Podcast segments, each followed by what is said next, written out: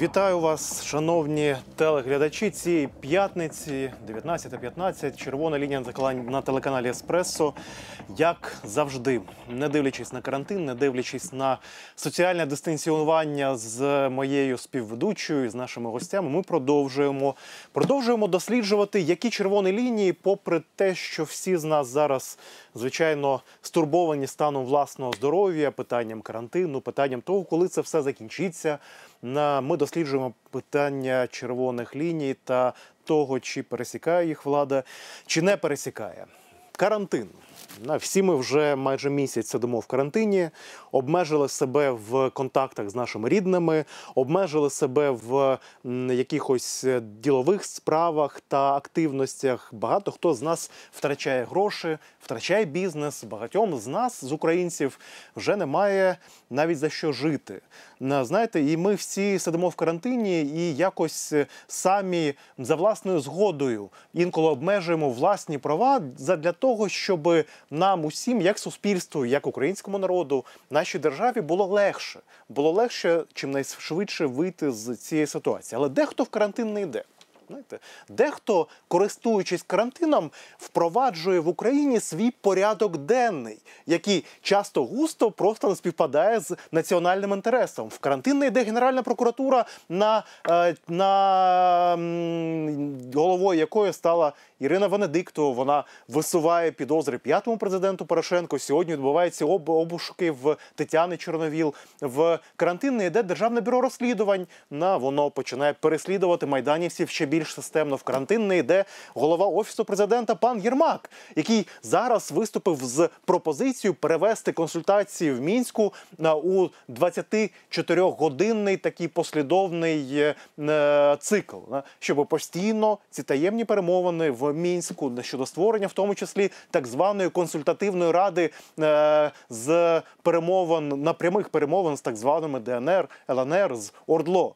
Як називаються окуповані території е, офіційно в мінських документах, да, щоб перевести це все в постійний такий формат цілодобового цілодобового режиму. Знаєте, і це звичайно мене дуже хвилює. Мене дуже хвилює, що тоді, коли суспільство сидить в карантині задля загального блага, на хтось не дуже поспішає з ним солідаруватися і не дуже хоче йти в політичний кар- карантин.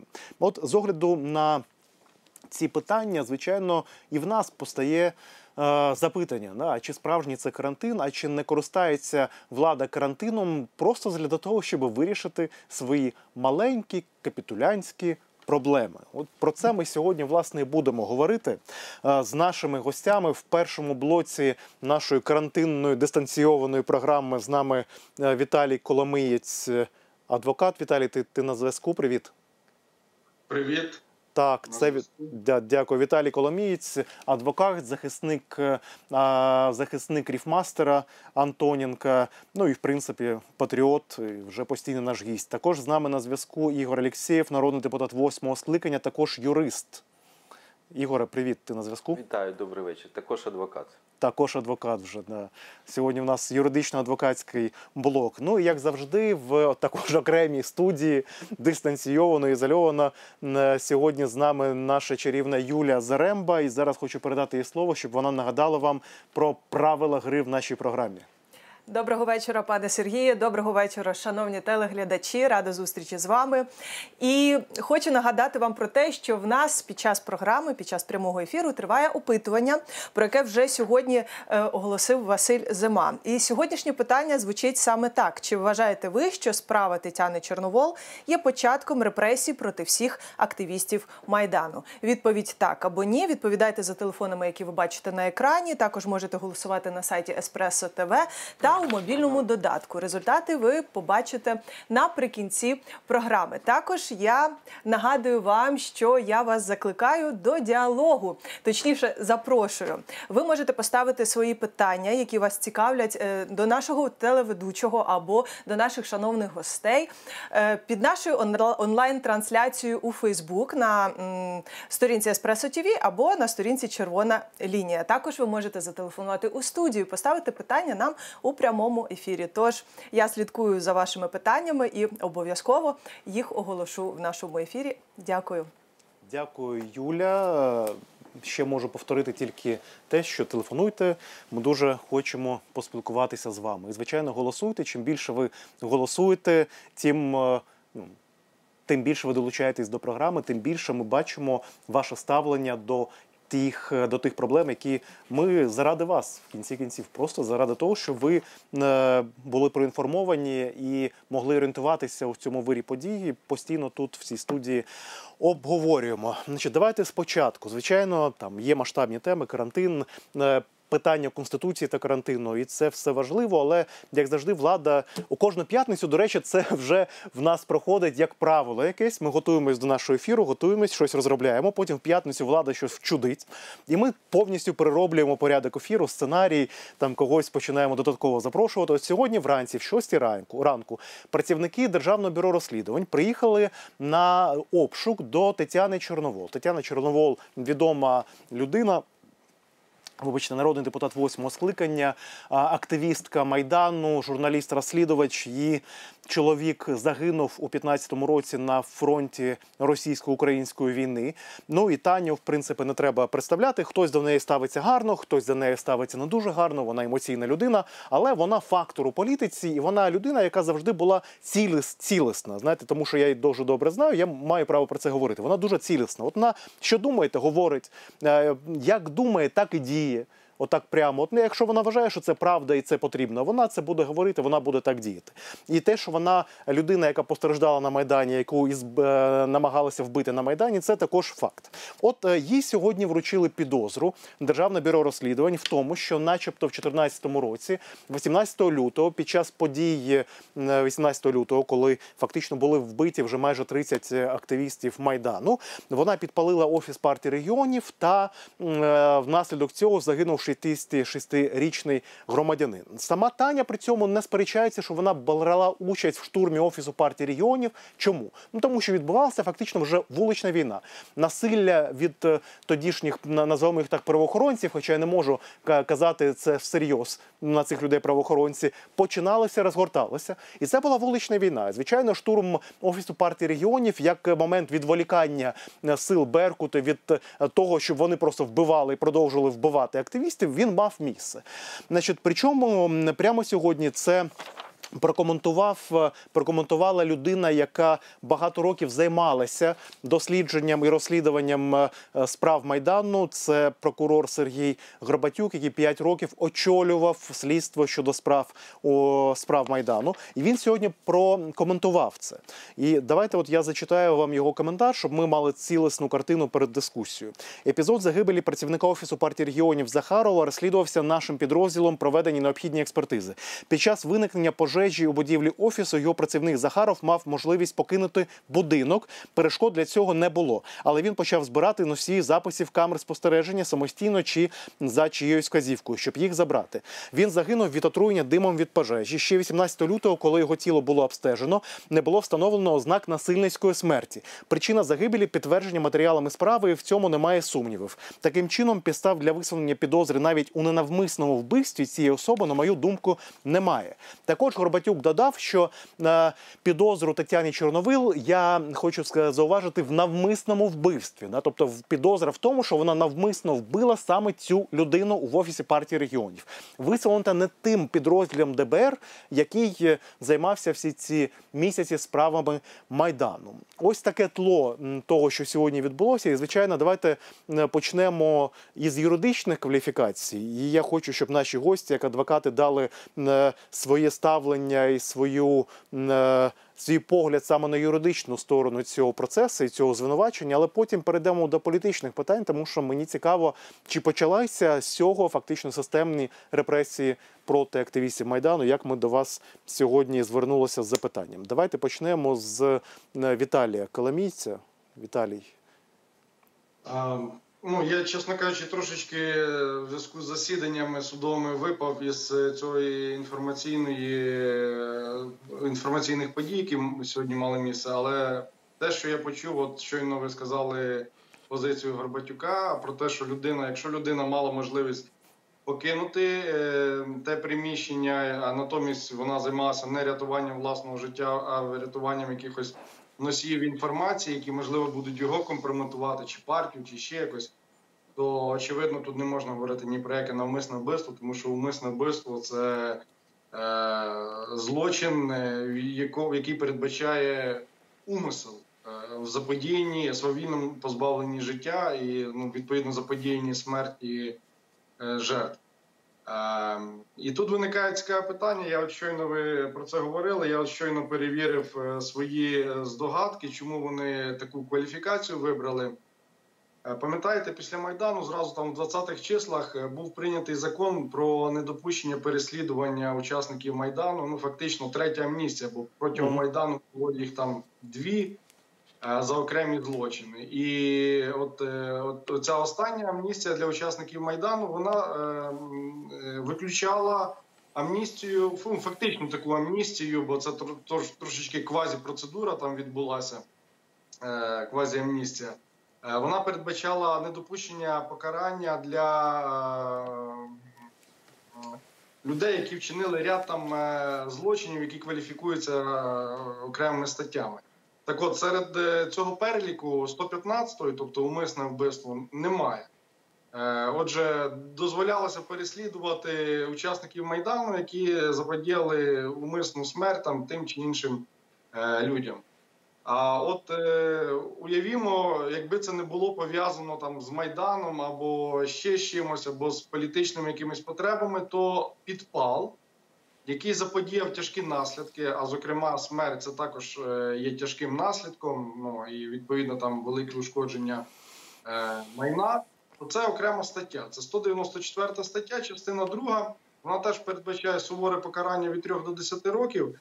Але е, в чому історія? Ця 194 стаття вона віднесена е, в перелік ось цього закону, який передбачає ну, таку квазіамністію, недопущення переслідування і покарань учасників майдану за ці статті, бо підпалів в час майдану було вчинено дуже багато. Отже, е, тут е, зараз йде виключно мова про те, що вони навмисно змінили е, кваліфікацію для того, щоб мати можливість розслідувати. Якщо вони це зробили навмисно, і мова не стоїть про об'єктивне і неупереджене слідство, то очевидно стоїть мова про переслідування.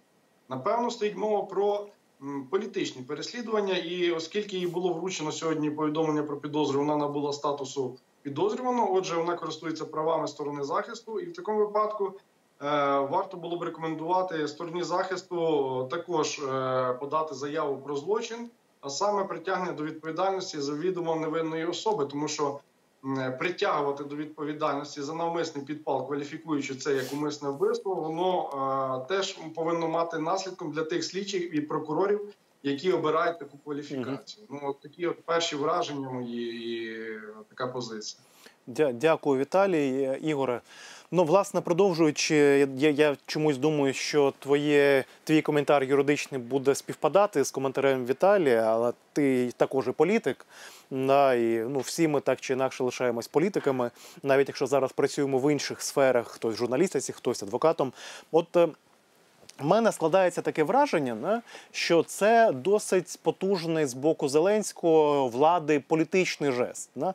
Тому що це фактично е, така показова розправа над людиною, яка так чи інакше була одним з символів Майдану. Людина, на яку стався напад, її намагалися вбити. Людина, яка е, під час правління Януковича вперше задокументувала Межигір'я. І тобто я в цьому вбачаю, звичайно, досить е, сильний політичний е, жест усім нам, тим, хто стояв на Майдані. Але я не розумію трохи логіки того, що відбувається. Навіщо це владі?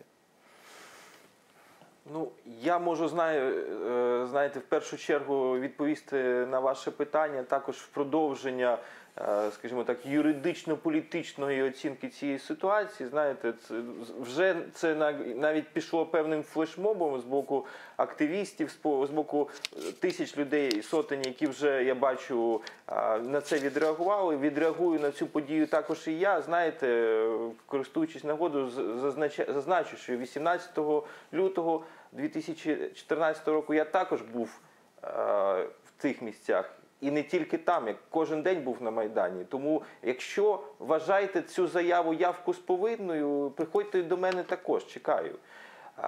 В цій ситуації в продовження також е, чому ця стаття абсолютно погоджуюсь і з е, оцінкою, яку дав попередній виступаючий. Тут ще важливо і зазначити, що по цій статті також може не передбачатися грошова застава. Тобто, в принципі, ми е, є під ризик і висока ймовірність, що прокуратура просто клопотатиме про безальтернативне тримання під вартою для. Тетяни Чорновілої. Цьому також є певна оцінка і е, тим, ну, тим жестам, тим крокам, які зараз вчиняє влада.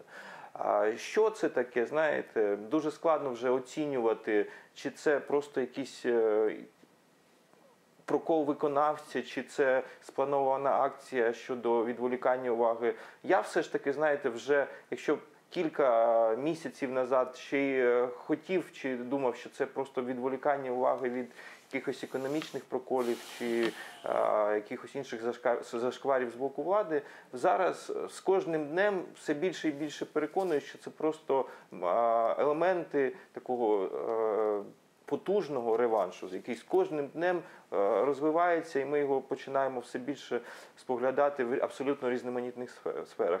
І на ці події я вважаю, що потрібно досить адекватно, жорстко і, ну скажімо так, абс- абсолютно повною серйозністю відноситись до таких подій, тому що вибачте, завтра, в 6 годині ранку, при принципі, можуть прийти до мільйонів українців.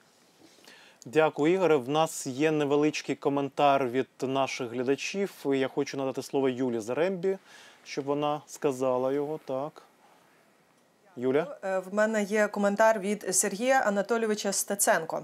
Він пише: при цій владі, якщо її так можна назвати, не ні початку, ні кінця в Україні йде повна здача України для Російської Федерації як придатком для неї. І це біда. Ще трішки і нас, атовців, ососов, осовців е, ставитимуть до стінки. Так вже в історії України було. Ті, хто боровся за вільну незалежну націю, знищувались саме таким шляхом. Більше скажу, що саме Зеленський, на мою думку, вербований так.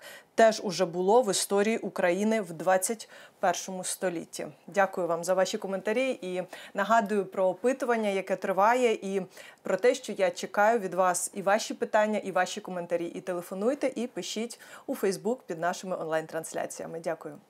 Дякую, дякую, Юля. Е, друзі, ну так от таке. До речі, такий коментар від нашого глядача.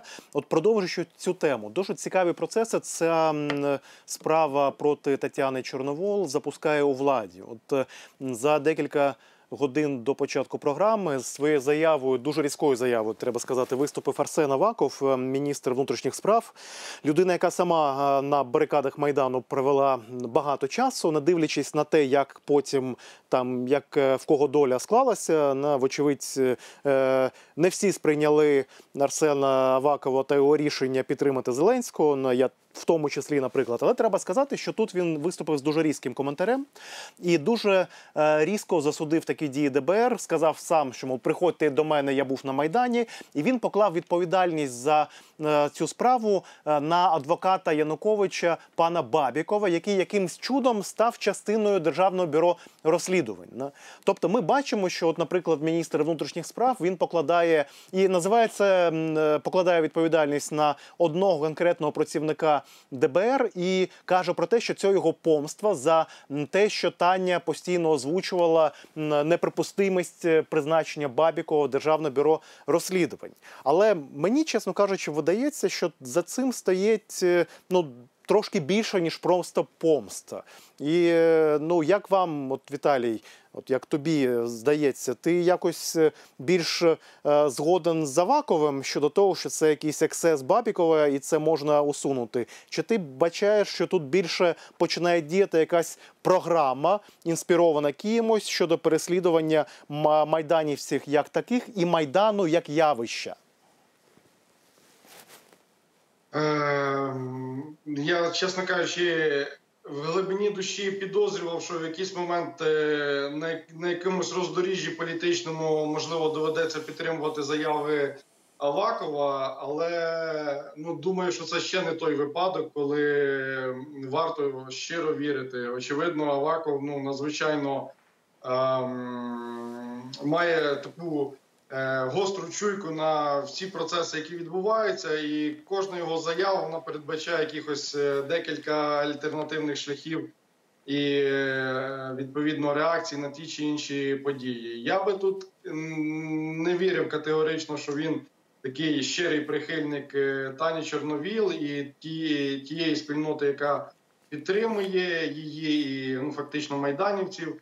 Я би тут е, більше схилявся до того, що відбувається ну, оцінка реакції, як, як себе поведе, і ну, фактично такий е, вогнега... виступає, виступає таким вогнегасником оцих от е, можливих запальних процесів, які можуть далі відбуватися. Тому м, знаєте, якби навчений е, тяжким е, досвідом того, як МВС переслідує дійсно інших майданівців, атошників і добровольців, е, яких доводиться захищати. Я не схильний щиро вірити Авакову. Але якщо він ну десь у нього там в глибині душі прокинеться його пам'ять про тих людей, які вірили йому в 2014-2013 році, йшли і віддавали життя за Україну на майдані, то ну дай Бог, нехай так станеться. Що він е, дійсно захоче якийсь, хоч в маленькій частині захистити Україну, але я поки в це не вірю. Дякую. Я, я власне хочу, Ігоре. Е, ну, Віталію позицію ми почули. Я не буду коментувати там. Ну, я зараз не хочу розповідати свої враження е, про Авакова, його щирість. Це може буде не досить чесно щодо нашої аудиторії. Я все ж таки з Аваковим провів 5 років фактично в одній фракції, тому це буде. Я думаю, що це зараз моє, моє, ставлення до цього. Я не хочу озвучувати. Ну, от, хоча я не з усім згоджуюсь, до речі, з Віталієм. А от е, саме, якщо не про Овакова, не про його заяву, а про цю заяву, як, по-перше, симптом того, що відбувається в владі, а по-друге, я ж питав е, саме про Бабікова. От Аваков намагається з, е, в своїй заяві дистанціювати владу від фігури Бабікова і сказати, що це ексцес якогось виконавця да, чи помста Тані. В мене складається враження, ще раз повторюю, що це більше ніж просто Бабіков е, і питання Бабікова особисто, тому що хтось його заводив в ДБР. Да? Тобто це курс якоїсь принаймні частини влади на те, щоб переглянути здобутки майдану, нівелювати його як явище, перетворити нас всіх на е, розбійників та на е, цих на злочинців. Ну і потім я не знаю, що обнятися з Росією можливо. Ну, в мене такі враження. А в- Ігоре, в тебе такі ж чи може трохи інші?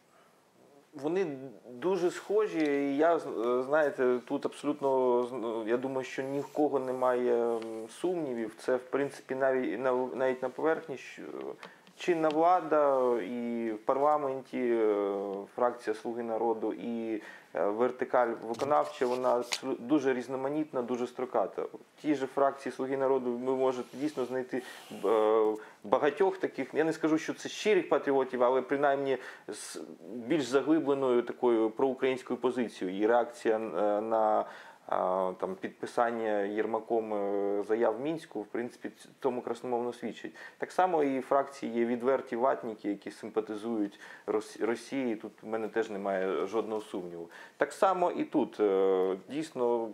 Бабіков він лише елемент е, якоїсь такої чи групи, чи сфери впливів. Вона широка, вона не обмежується там одною-двома посадовими особами в Державному бюро розслідувань.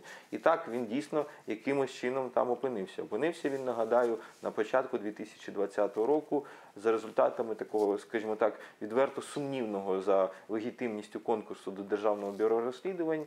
І зараз е, фактично.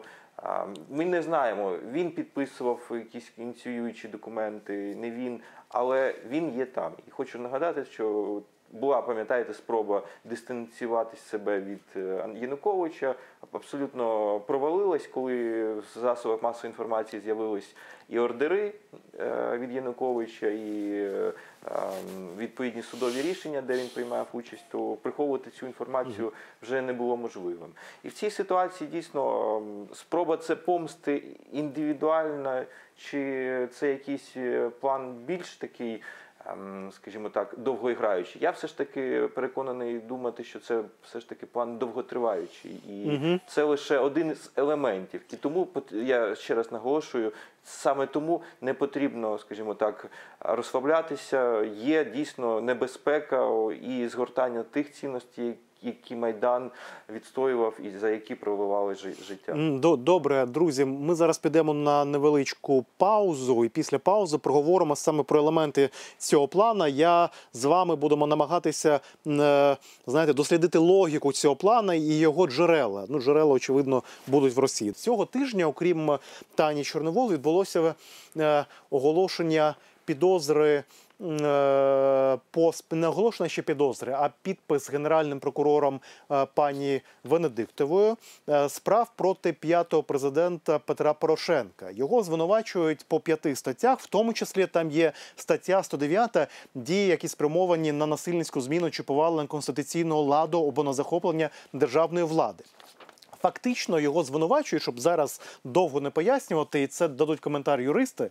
Нам також. Я не юрист, тому я кажу політично. В тому, що він захопив владу шляхом реформи е, суддівської системи. Тобто, коли була реформа, голосувалася в Раді е, суддів е, за, за поданням е, Петра Порошенка, яка фактично знищувала старий Верховний суд і оголошувала конкурс до нового Верховного суду. е, е, то відбулося оцей конкурс відбувся, і Петро Порошенко, згідно з новим конкурсом до нового Верховного суду, підписав призначення нових суддів.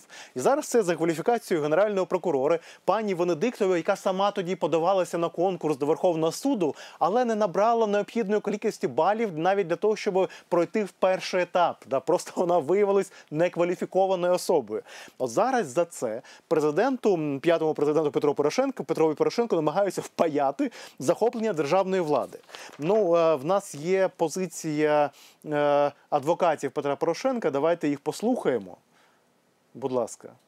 Новина, яку ми зараз мали можливість прочитати на сайті Генеральної прокуратури, вона свідчить пер- по-перше за все про те, що це продовжується традиція е, такого фабрикування юридичного трешу, оскільки е, те, що там описано, там е, реєстрація провадження стосовно видання президентом указів, тобто стосовно реалізації президентом України своїх конституційних повноважень, це абсолютний юридичний абсурд і жодним чином не може бути переведено у кримінально правову площину. Але я хотів би звернути ще увагу на той факт. Що відповідно до закону, а там згадується на сайті Генеральної прокуратури, що е, провадження зареєстровано також за статтею 364 Кримінального кодексу України, але стаття 364 відповідно до Кримінального процесуального кодексу підслідна виключно Національному антикорупційному бюро. Ось, власне, є, до речі, у нас позиція і самого генерального прокурора пані Венедиктової. Давайте почуємо. Що стосується діяльності НАБУ САП ВАКС, законом чітко передбачено це коло. Я, як генеральний прокурор, не можу в нього взагалі туди е, вмішуватися. Це протизаконно. Я можу координатувати діяльність, я можу реагувати певним чином, коли затягуються або закриваються справи. До мене є звернення. Тобто я мушу реагувати. Але я не можу туди взагалі вмішуватися. Це питання НАБУ, САП, ВАКСа. Все. Так, е, я хочу додати, що це з інтерв'ю Венедиктової великої, про яке ми за декілька хвилин також будемо говорити. І це вона казала про справу Приватбанку. Тобто, коли є питання друга президента пана е, Коломойського та того, що він зараз намагається фактично е, до, досягти дефолту України за рахунок повернення собі Приватбанку чи ж за Приватбанк, генеральний прокурор в нас процесуальна незалежна особа. Коли треба притягати до відповідальності е, чи до, до чому до відповідальності? До політичних репресій вдаватися проти там, чи п'ятого президента за реформи, чи майданівців, то вона тут як тут. От знаєте, така цікава ілюстрація оцієї дихотомії. Е, Панове, ну власне, оці дві тенденції: да, оголошення підозр Порошенко, е, Чорновол. Вас е, враження справляє, що це початок якихось синхронних дій е, по, ну скажімо так, по, по, знищенню тих досягнень, які 5 років все ж таки за 5 років в нас були. Так чи інакше, є були реформи на більш чи менш успішні, бив захист революції гідності. І з правової точки зору, от такі справи проти Порошенка, як ви в принципі оцінюєте? Ну, да, якщо Да, дозволити, я відповім першим на це питання. Ну, справді, а, дійсно, з правової точки зору е, кваліфі... ініціювання цього питання і е, інкримінування президенту Порошенко ті дії, які він фактично здійснює здійснював відповідно до Конституції. Я не знаю, е, е, Сергій, чи ти голосував в минулому скликанні за конституційну реформу імені Порошенка, судову реформу? Я тоді голосував. Тому, в принципі, всі депутати, які тій чи іншій мірі дотичні були до цього процесу, певною мірою також можуть певно проходити чи співучасниками цього конституційного заколоту захоплення влади. В принципі, я як я споглядаю, в ДБР вже не, не звикати розслідувати такі справи щодо захоплення державної влади. Пам'ятаємо, як е, десь в серпні, вересні місяці була справа про і багато депутатів ходили на допити щодо захоплення влади під час голосування за уряд Гройсмана, тобто такі абсолютно висмоктані з пальця справи. В цій ситуації ну я не бачу відверто перспектив е, розслідування цієї справи. Тут ми бачимо навіть ще на етапі відкриття ініціювання провадження вже є купа процесуальних порушень, і звичайно, ну вони не, не залишаться поза увагою з боку сторони захисту. Для чого це все робиться? Ну знаєте, у мене такі відчуття, що ніби ось п'ятьма, потім ще може п'ять справ відкриють, а потім ще п'ять. І яким цими справами можна е, показати, ніби результат роботи. Всі очікували, що весна прийде, будуть посадки. Можливо, е, під посадками мається на увазі відкриті кримінальні провадження. Так, так, тоді може дійсно це все презентувати і показати результати роботи. З юридичної точки зору, ця справа, ну було багато справ. Ну саме в цій ситуації я взагалі не бачу в в чому захоплення влади. Такі, звичайно, дуже такі потужні, пафосні е, сентенції, кваліфікації цих дій, але з е, під собою вони, ну як на мене, не мають жодного юридичного підґрунтя. Дякую, Ігоре. Е, Дивіться, е, шановні глядачі, наші гості Віталій, який зараз буде також відповідати. От перейдемо саме, я казав, да, давайте поговоримо більш масштабно, більш комплексно про цю ситуацію. От ми маємо пана Бабікова в ДБР, якого призначала пані Венедиктова. Він зараз відкрив е, і фактично оголосив підозру Тані Чорновол за навмисне вбивство. Зараз я вибачте, оце свіжа інформація від самої Тетяни. Вона опублікувала це 5 хвилин тому на Фейсбук. Що їй оголошено підозру за восьма статтями уголовного карного кодексу. Це умисне вбивство, це перешкоджання діяльності партії регіонів, це організація масових заворушень, що призвело до загибелі людей, умисне тілесне е, середньої е, середньої тяжкості.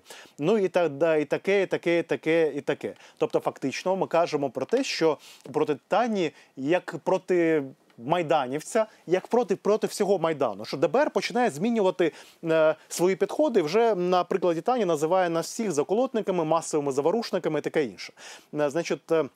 В інтерв'ю е, е, своєму інтерв'ю Українській правді пані Венедиктова, Венедиктова, яка призначала Бабікова туди в ДБР, вона зараз генеральний прокурор. Вона каже про те, ну, наприклад, що в прокуратурі є справа проти Святослава Вакарчука за заявою Андрія Портнова, е, що справа Федини буде проходити далі. Це справа проти депутата від Європейської солідарності Софії Федини, яка, начебто, погрожувала Зеленському. Хоча це абсурд, тому що це був публічний стрім, стрім, де вона казала про е, ситуацію на фронті. На в що прокурори будуть відстоювати обвинувальний акт. Да, справа Стерненка це е, справа про українського активіста Сергія Стерненка в Одесі, яко, на якого вчиняли три. Три замахи на життя, і під час одного з цих замахів він, е, е, захищаючись, вбив одного з найманих вбивців, який намагався вбити його. І там, наприклад, були такі обставини, що просто там е, цей пістолет не спрацював, розумієте? І він дістав нож і вбив вбивці. Що йому в будь-якому разі буде оголошена підозра за вбивство. Тільки зараз е, вона не знає генеральний прокурор Венедиктова за статтею про умисне вбивство чи ненавм- ненавмисне. Е, Далі про Андрія Єрмака, який призначав їй заступників, вона в цьому е, зізнається. Е, Про амністію, про те, що треба скасовувати амністію учасників революції гідності, і таке, і таке інше. І зараз, от в цьому ж інтерв'ю, вона називає Андрія Портнова. Е, Зараз я скажу як. Медійно потужною людиною, е, в якої якого підтримує багато людей, і з яким вона розмовляла. А з, е, майже сьогодні чи вчора вона назвала Андрія Портнова активістом. І в мене таке складається враження, що в принципі у владі діє проросійська група, координована людиною, яка там координована чи то паном Портновим, чи він сам координується кимось. Але фактично така проросійська група в складі працівників ДБР, генерального прокурора, десь там збоку ще стоїть Портнов, з якими вона з яким вона консультується. Можливо, ще якісь люди з московської орбіти, яка фактично втілює в життя план по ревізії майдану, по засудженні активістів майдану і по засудженню самого явища революції гідності, чого дуже хоче Кремль. І я не знаю, ну і просто це відбувається на наших очах. На Чому на це Віталій, е, як на твій розсуд, не зважає влада е, іншої частини влади, там і той самий президент Зеленський? Чому він солідаризується з проросійськими групами в Україні в їх намаганні посадити майданівців і зробити ревізію революції гідності як явище? Ну тут якби питання напевно, якщо ми розглядаємо з цієї точки зору, вона е, дійсно є раціональною, оскільки маніпуляції, пропаганди, посіяння паніки, зневіри в населенню і особливо е, там кримінальні і інші політичні переслідування активних громадян українців е, є продовженням війни. Е, Всі країни, всі учасники конфлікту саме так і вчиняють, і сіють і розбрат і паніку всередині суспільства, проти якого воюють зовні. І, і дійсно цю точку зору я для себе сприймаю як основну, і е, для мене це очевидно зрозуміло, що заява про те, що ем, активні учасниці майдану Тетяні Чорновіл повідомлено про підозру за умисне вбивство, воно буде використовуватися на міжнародній політичній арені, буде частиною пропаганди так званого руського міра. І всі наступні і подібні дії, і, зокрема, і підозра е, Петру Порошенку за узурпацію влади, вона також е, буде використовуватися виключно медійно. Юридично, очевидно, воно е, таке, така підозра вона є нікчемною, тому що жоден державний акт не визнав. е, Жодним державним актом не визнано незаконність самого указу, як, як нормативно-правового акту. Тобто ні судовим рішенням, жодного суду конституційного, там верховного чи якимось окремим законом цього зроблено не було. Натомість е, нам варто пригадати собі, що в нас є закон про люстрацію, де е, одним із е, перших пунктів зазначено, що в Україні мала місце узурпація влади. Узурпація влади Януковичем і його командою. І є такий державний акт, як закон. І тобто, це всі депутати, як представники всього народу, погодились з тим, що в той період мала місце узурпація влади, тобто захоплення владних повноважень е, виконавчої гілки влади. І це, і це, на жаль, толком не розслідується. Є е, побічне таке звинувачення Януковичу, е, інтереси якого представляв Бабіков. І очевидно, він е, поінформований про суть е, звинувачення в узурпації влади, і вони от пробують е, відігратися е, в медійному плані і сказати: ой, ну там узурпація влади, тут узурпація влади. Ну тобто, всі, всі узурпатори. Е, не відбувавши дійсний факт узурпації влади, проти якого українці повстали в 13-14 році. Е, і тут, якби все очевидно, Янукович обирався з одними повноваженнями президента парламентсько-президентської республіки. Потім через призначених суддів Конституційного суду, е, рішення Конституційного суду і указ про підпорядкування собі органів виконавчої влади набув повноважень е, президента е, президентсько-парламентської республіки, і, зокрема, право призначати міністрів внутрішніх справ, його заступників, е, керівників е, МВС е, в Криму і е, в Донецьку. Тобто ті люди, які не захистили Україну на початку 2014 року. Тут, е, тут е, ці моменти вони для мене очевидні. І е, е, те, що Зеленський на це ніяк не реагує, воно може свідчити тільки про два моменти. Перше, або він є частиною е, такої масштабної операції проти України. Е, і друге, е, або він просто не орієнтується і він не був е, занурений в ті події, 13, 14, 15 року події суспільного життя, які хвилювали українців і, і тих громадян, які відстоювали свою державу, свою республіку.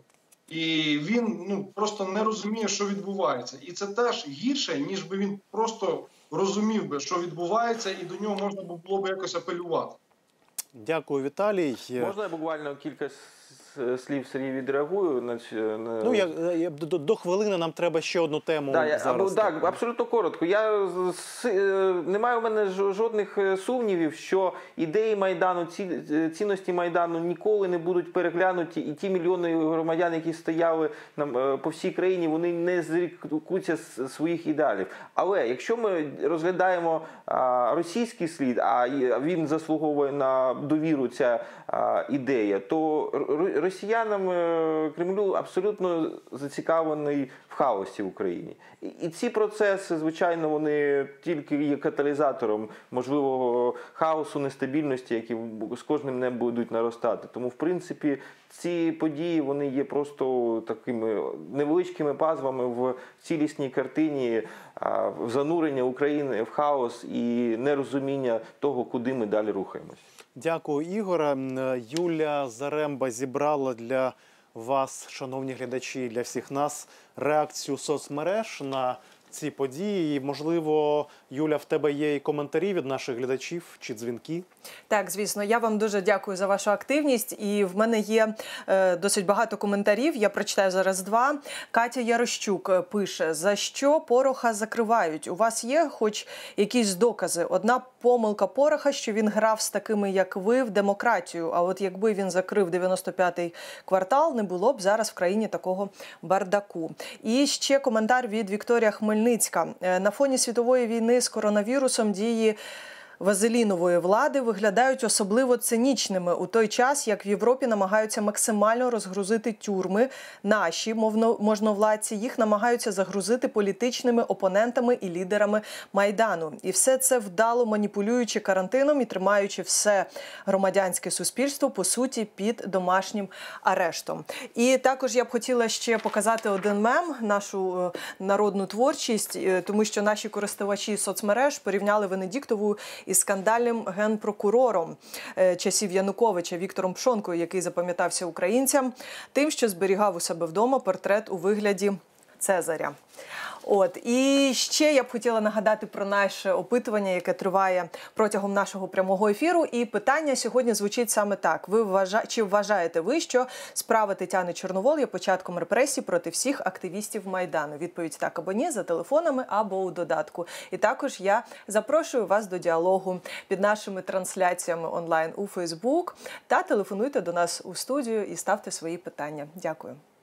Дякую, дякую, Юля. А, От, до речі, один з наших е, читачів, е, дописувачів, підняв цікаву тему, на, е, що це все діється в той час, коли громадянське суспільство сидить на карантині. А влада на ніякий карантин не іде.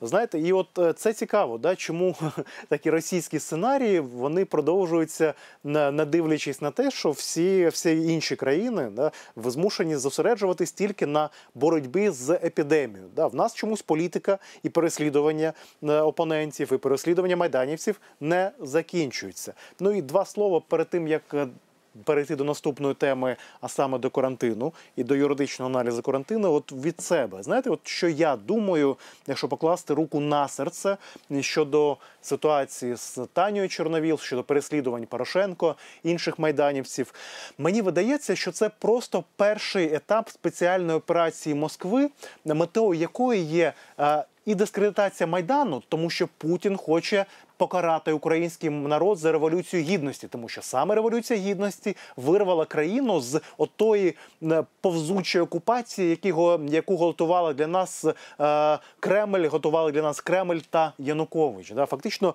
революція гідності спасла нас е, від того, щоб перетворитися в апендекс Росії і в якусь чергову Ростовську область. То от Путін хоче помститися українському народу за майдан. Путін хоче зробити так, щоб більше ніяких майданів проти російських в проросійських російської влади тут не було. І для мене для нього важливо, щоб тут в нього були прихильники. Мені здається, що це просто перший етап. Ну це переслідування е, Чорновол, проти Парубія там є справи. Я думаю, що вони зараз активізуються проти Порошенка, проти активістів для того, щоб потім вийти на таке рішення, да, щоб якісь проросійські шістки нам тут вийшли і сказали: ну от бачите, ми ж повинні об'єктивно розслідувати. Це ж були масові заворушення, це ж була ніяка не революція гідності. Хочете, щоб вас не переслідували? Давайте ухвалювати закон про загальну амністію. Для того, щоб прирівняти фактично в цьому законі, в цьому рішення е, вбивць. До вбитих і сказати, що вбиті, вбиті на майдані люди, Небесна Сотня, вони такі самі, такі самі злочинці, на як і е, правоохоронці, щоб всіх позбавити якихось наслідків, щоб сюди могли повернутися Клюєв, Пшонка, Захарченко і всі ці покидьки, які вбивали людей на майдани, і на чиїх руках є е, літри, я не знаю, і кубометри крові української, де які сприяли потім анексії Криму, які сприяли е, бойовим діям на Донбасі, для того, щоб вони всі повернулися, да, змогли своїми мільйонами, ресурсами, своїми сітьми колаборантів впливати на політику, для того, щоб фактично вони підготували тут. Після дискредитації майдану, після того як все громадянське суспільство буде посаджене в тюрми проукраїнське, щоб вони могли підготувати тут російську весну 2 От я думаю, що це є справжній план росіян: хаос, повернення втікачів, дискредитація майдану, війна проти українських патріотів, і потім російська весна 2 От знаєте, і коли. Нам розповідають з офісу генерального прокурора, що вони просто виконують закон.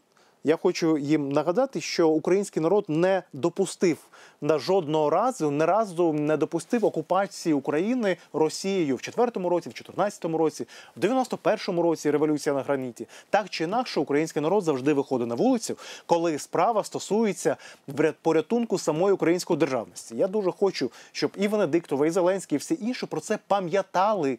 Пам'ятали, що вони обрані народом влади, і народ може їх прибрати з цієї влади, коли він вирішить, що все досить, що влада співпрацює з окупантом. От е, хочеться, щоб всі про це пам'ятали. Давайте ще хвилин 10, колеги, поговоримо про карантин, про те, що хтось на карантин не йде.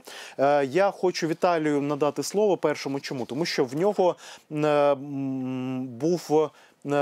Цікавий допис на Фейсбуці. Його юридична компанія зробила аналітику, за якою фактично суди українські стають на бік е, так званих порушників карантину. Чому? Тому що введені дуже сильні, дуже інколи нелогічні заборони. Да? Наприклад, там 17 тисяч штрафу за те, що ти не вдягнув маску на вулиці, навіть якщо ти йдеш вночі, там сам нікого на круги немає. Можна гуляти в парку з собакою, але не можна грати в парку е, з дитиною. Не можна виходити на паркових зон для того, щоб подихати. Да? І в принципі багато цих заборон, е, не дивлячись на те, що карантин як явище він потрібен, вони видаються досить нелогічними. От з точки зору е, конституції судової практики, Віталій, чи можна сказати, що ця тенденція продовжується, і як на твій погляд треба було би законодавчо забезпечити раціональний карантин, щоб не не уникав, не створювались такі от конфлікти в суспільстві. Ми бачимо зараз кожен день е, дописи в стрічі Фейсбука, коли поліція намагається когось штрафувати, починаються конфлікти. І чесно кажучи, мені здається, що е, от ті карантинні заходи, які вжиті, вони вжиті не досить розумно. Віталій. Ем, Ти знаєш, тут треба розділити питання на два. Е, Перше, це про раціональну частину, і друге про законну, бо вони тут можуть не пересікатися, тому що виклики, які е, перед якими ми опинилися, вони е, викликами є викликами нового типу. І весь попередня законодавча база вона сформована на основі попереднього досвіду. Тобто ми такого ще не переживали. Відповідно, правового регулювання в нас немає. Найбільш е, е, найбільш відповідне до конституції е, правове регулювання при такій загрозі, при такій небезпеці. е, Це є звичайно е, це є правий режим надзвичайного стану, тому що є надзвичайна ситуація або ризик надзвичайної ситуації. І якщо передбачається обмеження конституційних прав е, людини, то е, таке обмеження може бути виключно тимчасово, виключно направлено на певну ціль, е, тобто подолання наслідків надзвичайної ситуації, і може бути виключно тимчасовим. Дивися, що, що відбувається насправді. Вони вводять просто карантин. Але карантин сам по собі, ну це там школу закрили, воно особливо на права людини не, не впливає. Так якби воно не пов'язане з тим, що людину будуть притягати до е, кримінальної чи адміністративної відповідальності. Е, і знову ж таки, карантин вводиться, коли е, ситуація за нинішнім законодавством, коли досягає епідемічного стану. На той час ніякої е, показників епідемії не було. Цей цей вірус, е, цей ковід, він 19, він навіть не був віднесений до е, кваліфікаційних ознак надзвичайної ситуації. Тобто вони абсолютно не підготувалися в плані е, протидії цієї надзвичайної ситуації і почали приймати рішення ну хаотично.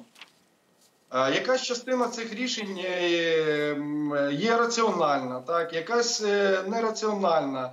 На фоні того, що воно все абсолютно нелегітимне, воно в людей посіює замість довіри, воно посіює е, зневіру.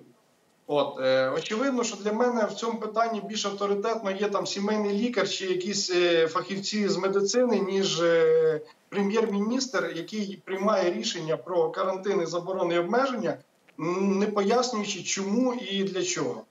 Е, Мало того, що тобто, коли він не пояснює, то це ми говоримо про те, що воно якби незрозуміло, раціональне воно чи не раціональне. А по-друге, коли він, коли вони всі разом не здатні дати відповідь на питання, чому ви робите це незаконно, е, і починають всіх переконувати: ні, ні, це законно, такі можна тут закон трошечки обійти, тут трошки на конституцію не подивитися, ще якось. Це все неправильно. Воно не, не додає довіри, не додає такої внутрішньої мобілізації для всіх громадян і е, ну, в цілому шкодить для процесу подолання цієї надзвичайної ситуації.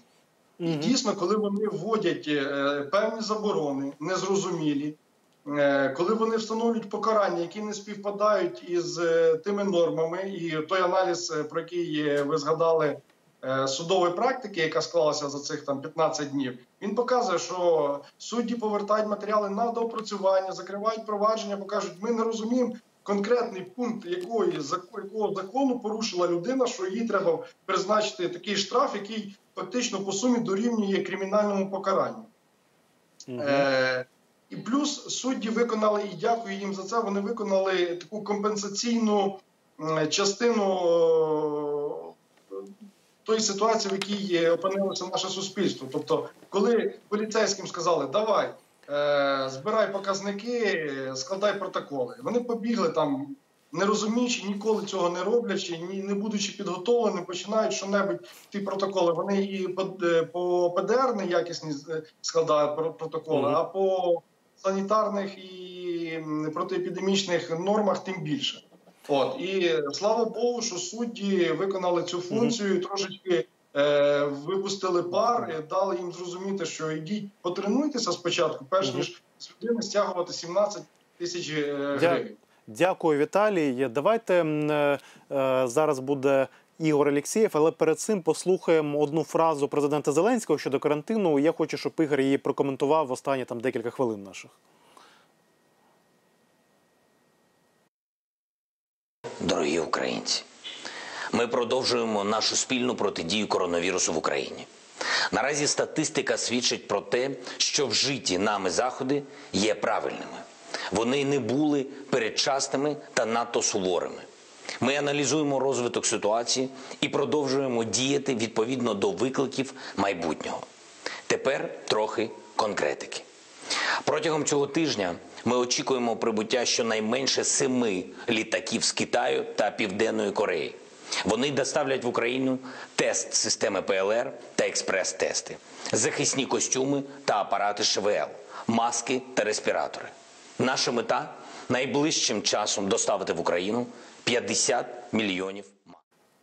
От, власне, Володимир Зеленський кожен день записує от такі от звернення, е, де він каже, скільки там чого прибуває. Дві два тижні тому він обіцяв нам 10 мільйонів тестів, яких не було. Зараз обіцяє 7 літаків, і ми не бачимо масового тестування. І головне, наприклад, в цьому зверненні він назвав українців, призвав українців не бути дітьми, е, які яких відібрали е, морозиво. І ми при цьому бачимо, да, що е, відбуваються політичні репресії, що мораторії на якісь суперечливі політичні рішення чи на мінські якісь перемовини Єрмака не накладений. Е, Нас вважають дітьми. Нас з великою неповагою до своїх громадян, тому що я не чув жодного лідера в світі, який би так звертався до власних громадян. Да, що вони під час епідемії, коли вони задають питання влади, а за що нам жити, він відповідали: ну що ви як діти, ідіть собі гуляйте в карантин. Знаєте, і е, мене складається враження, що цьому карантину не досить довіряють українці, хоча він потрібен знову ж таки саме через дії Зеленського і влади. От я не знаю. Е, Ігоре, останні е, слова цієї програми будуть за тобою, цієї частини програми. От е, е, до чого може ця ситуація дійти за твоїм прогнозом? От коли люди все більше і більше будуть не довіряти влади щодо карантину, якщо вона буде продовжувати цю політику, коли президент буде нам розповідати, е, що він там завозить якісь тести, які потім виявляється не завозяться, і це виявляється брехнею. Ну і коли, коли край стане людям е, за такої політики? Знаєте, Сергій, дві хвилини. Я абсолютно поділяю ці хвилювання, переживання. Дійсно, можна думати прогнози, як влада, як суспільство, як громадяни відреагують і почнуть довіряти чи не почнуть довіряти. Мене більше знаєте в цій ситуації хвилює неприйняті рішення ще на вчора, тому що питання не зараз стоїть навіть більше не в довірі чи недовірі до цих карантинних заходів, а питання в підтримки громадян, е, мільйонів, е, які втратили роботу, які зараз не можуть отримати доходу. Ти правильно казав ті речі, що фактично немає за що жити. І в цій ситуації абсолютно влада програє і не включає той турборежим, який ми в принципі від неї очікуємо. Зміни до бюджету відкладаються вже кілька разів, і не я немає таких 100% прогнозів щодо голосування в понеділок. І вже є певні е, прогнози, що той розмір підтримки, який е, анонсувався там ще тиждень назад, він не буде таким великим. Тому тут е, певною мірою влада програє і не приймає ті рішення. Щодо карантинних заходів, так я підтримую карантин як е, метод, але я не підтримую, якими засобами він впроваджується. Тобто, чи тут питання таке важливе: чи готові українці, чи готове суспільство певною мірою під дійсно е, реальною загрозою піти на обмеження своїх конституційних прав? Є великі питання. І якщо ми говоримо про обмеження конституційних прав, стаття 64, вона чітко говорить, що конституційні права, ми чудово розуміємо, які конституційні права тут зараз реалізуються, вони можуть бути обмежені виключно у випадках, визначених Конституцією. Ніяким законом мова не йде. Конституція виводить два випадки: це військовий стан або надзвичайний стан. Тому введення надзвичайного стану, який має присічний термін. І, і залежить від указу президента, а потім голосування парламенту, воно якраз і є певним запобіжником. В цій ситуації, знаєте, з надзвичайним станом, я не знаю, чи це було умисно чи неумисно, але на фоні е, дискусії про надзвичайний стан е, почались розмови, що ага, ведуть надзвичайний стан, будуть забирати власність, будуть вводити комендантську годину, заборонять пересування взагалі. Тобто ж. Указ президента і голосування в парламенті воно може бути усіченим, визначено дуже вузькі права, які можуть бути обмежені, і не було, щоб не було зловживань. А зараз фактично певний є ризик зловживань. Сподіваюсь, що влада не піде, не перейде цю червону межу, і ми дійсно пройдемо цей період, який е, чи в кінці квітня, чи на початку травня ми будемо виходити з карантину медичного, але ми будемо дуже довго, і питання навіть не кількох місяців, як ми будемо виходити з економічної ями, в яку ми кожним днем просто сповзаємо. І тут, тут, тут, звичайно, питання, чи не накриє нас після епідемії, якщо вона закінчиться, звичайно, наслідки економічної кризи, яка розгортається в, в світі. Ну, якщо влада так бореться з епідемією, як зараз, да, незрозуміло інколи якими методами, і фактично маніпулює політичним порядком денним під виглядом карантину, ну вирішуючи всі ці історії, про які я казав, репресії таке інше. Да, ну що нам чекати далі з цією владою? Це велике питання для кожного з нас, яке нас стосується. Я буду дякувати нашим гостям в першому блоці. З нами був Ігор Алєксєєв, е, адвокат, народний депутат восьмого скликання, та Віталій Коломієць. Просто адвокат, поки не депутат, але ми бажаємо йому все ж таки стати депутатом колись. З нього вийде гарний парламентар, я в цьому впевнений. І зараз я передаю слово нашій чарівній Юлі Зарембі для того, щоб вона е, трохи, трохи розслабила всіх нас після таких гарячих та не дуже приємних тем. Я спробую, пане Сергію. Дякую. Добре. Отже, я б хотіла почитати реакцію соцмереж. А саме Євген Магда, політолог, пише: схоже, єдиний спосіб забезпечити громадян України захисними масками це почати виробництво масок із зображенням Володимира Зеленського на них. Валерій Пекар, громадський діяч, пише: в усьому винний Порошенко. Якби він ще тоді оголосив карантин, зараз би нічого не було. Ігор Козій, воєнний експерт. Берімор, що це за страшне виття? Це собака Баскервілів, сер. Її вже в 60-й раз ведуть на прогулянку. І також я б хотіла знову звернути увагу на нашу народну творчість, а саме меми. І перший мем е, стосується саме нашого цікавого так, такого персонажа, як Аваков. Е, Далі в нас мем знову ж таки про карантин. Алло, поліція, тут сусід без собаки гуляти пішов. Ну, це зрозуміло. Про що? Далі в нас. Та який же це пес? В нього ж роги. Особисте життя мого пса я би попросив не лізти. От такий у нас мем. І я б ще хотіла вам показати підбірку фотографій з усього світу, саме якими масками в нас користуються люди, і як вони використовують взагалі, що вони вдягають для того, щоб захиститися від коронавірусу. Так, і тут е, прекрасна бабуля, яка знайшла собі. Ну, це взагалі дуже цікавий, мені здається, спосіб е, захистити себе. Так, тут взагалі, щоб не торкатися, я так розумію, обличчя руками. Е, Це в нас такий персонаж, е, захист серйозний. Ще тоді, коли пересувалися по місту. Ну тут вже костюми, я не знаю, можливо, це театрали якісь або кіношники, оскільки костюми дуже цікаві.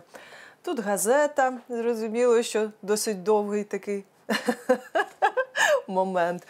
От. І е, ще я вам би хотіла.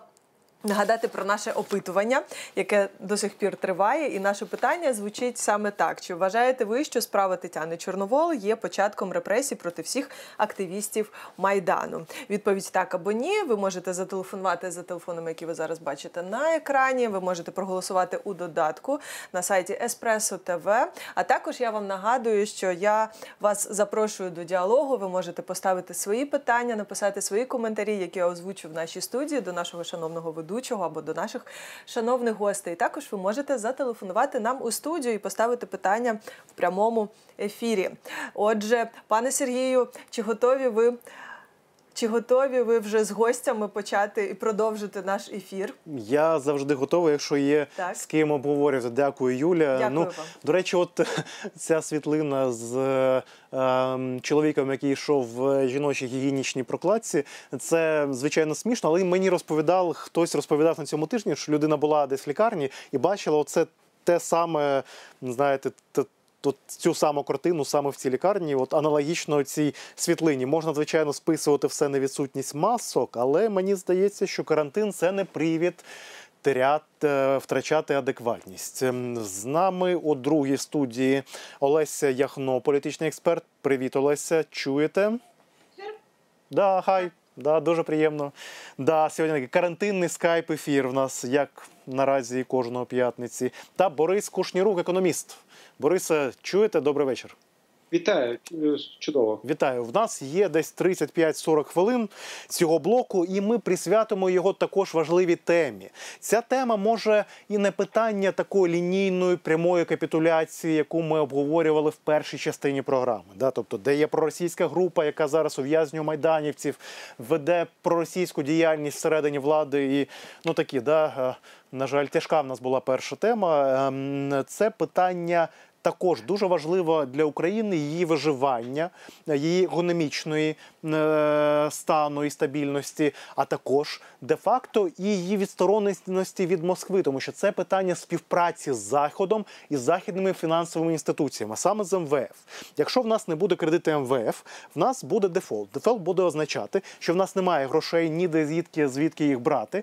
І е, є великі ризики, що Володимир Олександрович Зеленський повторить долю Віктора Петро Федорович Янукович звернеться за грошами в Росію. В нас буде дефолт, який фактично призведе до колапсу економіки, до збідніння населення, тобто вас, шановні громадяни України, якщо Верховна Рада не ухвалить так званий антиколомойський закон, який унеможливить повернення ну, пану Коломойського Приватбанку, який був націоналізований також з огляду на позицію міжнародного валютного фонду, тому що через нього відбувався фактично відсос на грошей з економіки економіки.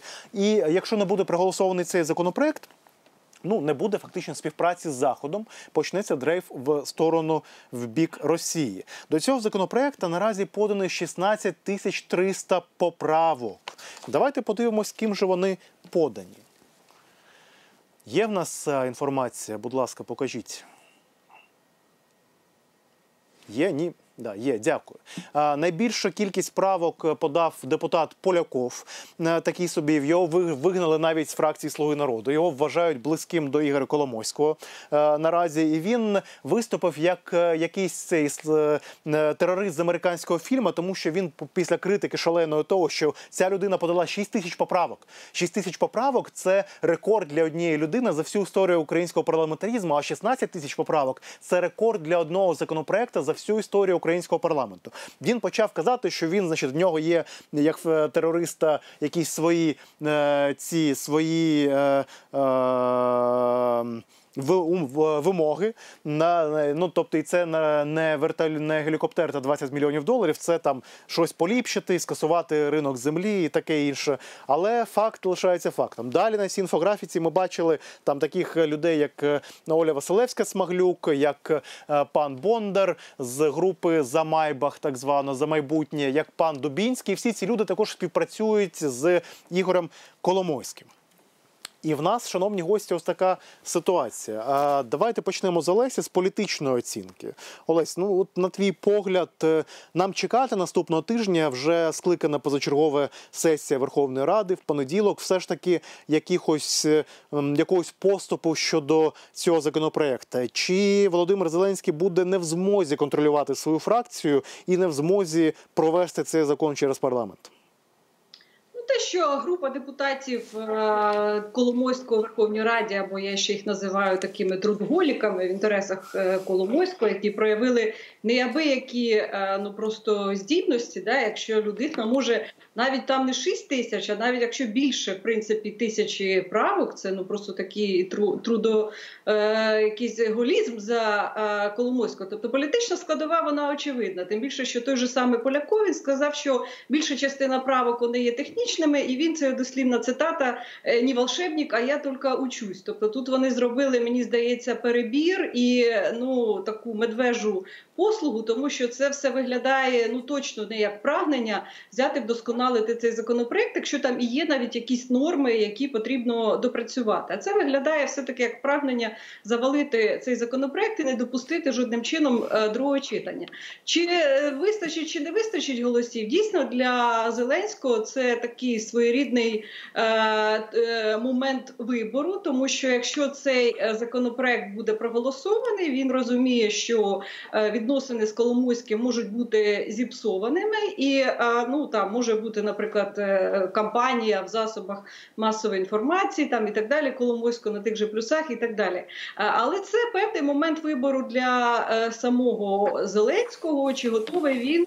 Розуміючи те, що ну в принципі неможливо, я думаю, тут багато хто погодиться, багато про це вже говорив. Е, Україні обійтись на сьогодні без допомоги міжнародних фінансових інституцій, і навіть з цією допомогою все одно е, падіння ВВП е, за прогнозами економістів, воно буде, воно буде значним. А без допомоги взагалі невідомо, як може втриматись Україна, і це певний момент вибору для України. Голосів мені здається, їх вистачить, тому що цей законопроект можуть підтримати, як ми бачили в першому читанні фракції опозиції. Але тут важливо наскільки комітети Верховної Ради, е, які е, е, дотичні до цього законопроекту, зможуть прийняти рішення щодо самої процедури або попрацювати з цими правками до моменту, коли вони будуть винесені на голосування, тому що ну це нереально там 16 тисяч, понад 16 тисяч правок розглянути в якійсь притомній перспективі. Е, І тут багато що від цього залежатиме. На Сьогодні, наскільки відомо, в порядок денний цей законопроект е, не внесений на понеділок на позачергову е, сесію. А, не, але не внесений, ні? не Я ще не внесений. бачив порядку. А, о, ну, власне. власне. Що публічно е, звучить, що він, він не внесений, і тут багато що знову ж таки залежить від е, комітетів, чи буде віднайдено якесь рішення. Ну і безумовно, сама політична воля е, Зеленського, чи готовий він буде йти. е, До кінця послідовно цьому рішенні, але мені все таки здається, що такі моменти, коли дійсно існують суттєві виклики для України, а сьогодні цей один з цих викликів це економічний, чи втримає Україна е, ситуацію е, і е, там лише покладатись на олігархів. Я думаю, що всі зрозуміли, що це неефективно. Олігархи можуть виділити там, наприклад, якусь суму на щось чомусь, і то Коломойський, як ми знаємо, навіть після тієї зустрічі, яка була десь там два чи три тижні тому, сказав, що в нього немає грошей. Навіть навіть якщо і виділять якусь суму, все одно це не може замінити державу, і це.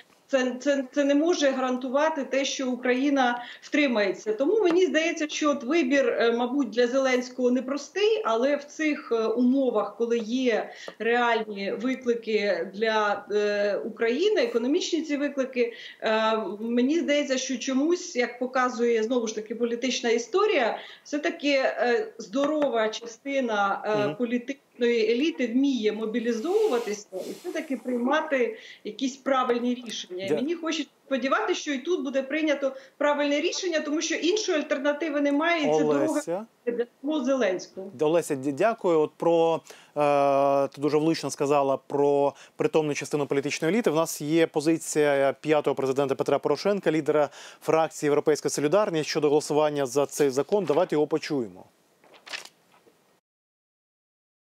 Європейська солідарність наполягає, щоб цей законопроект був першим в порядку денному найближчого позачергового засідання Ради. На наші голоси за цей закон суспільство може впевнено розраховувати. Ми також готові запропонувати владі регламентний механізм, як очистити поправочний спам борців за дефолт. Та куди більшою мірою, ніж від нас, результат залежить від президента Зеленського. Настав момент істини.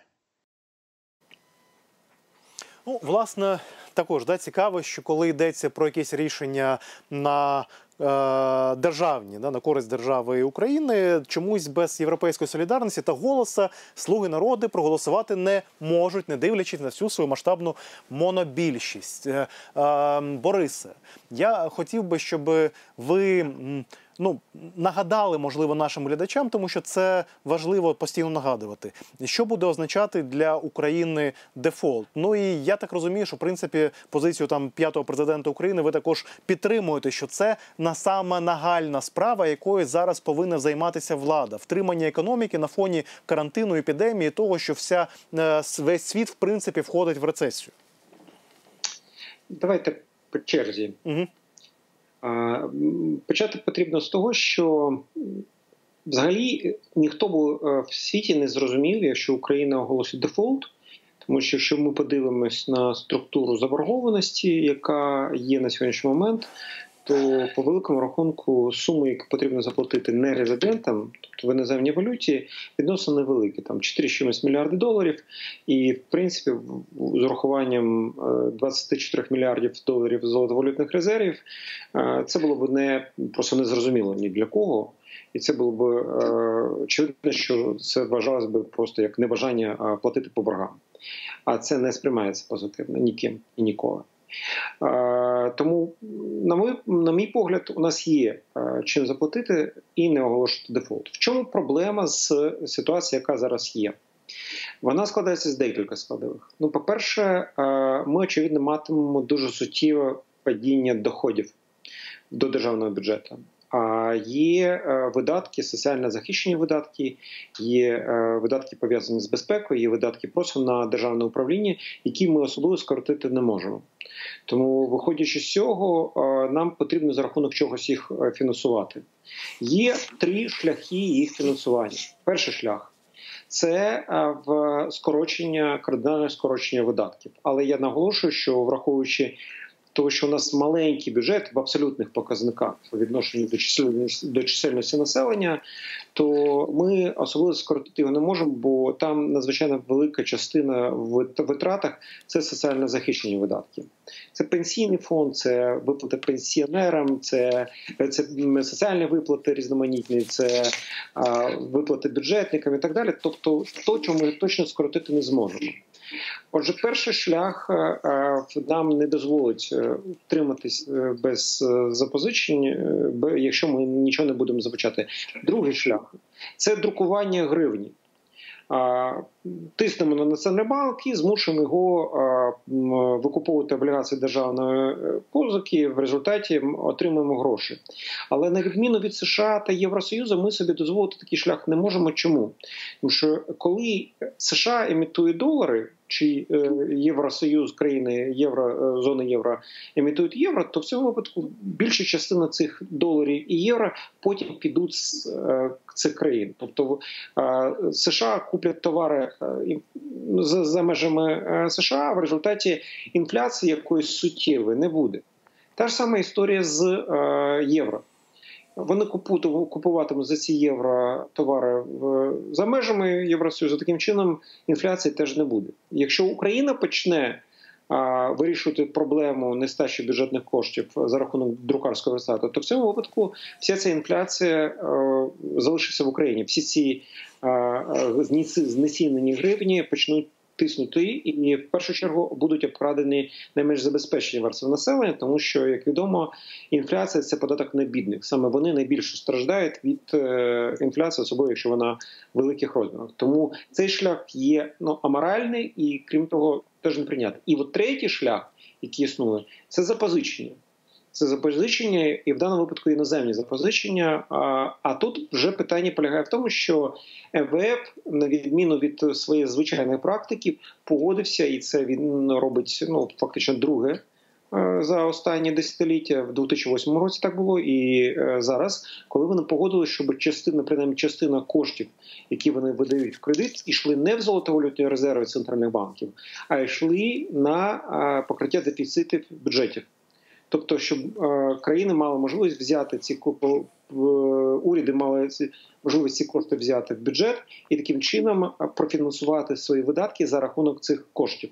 І потрібно розуміти, що МВФ може дати найдешевші ресурси, які ми можемо запозичити. 2-3% річних буде максимум. Зрозуміло, що так дешево е, ми запозичити на ринку не зможемо. Отже, е, в е, потрібно зрозуміти, що інших шляхів, принаймні, ну, станом на сьогодні щодо запозичень, у нас не буде. Є три варіанти розвитку подій. Які з них вибере е, політична еліта країни, в першу чергу президент Зеленський, ми побачимо.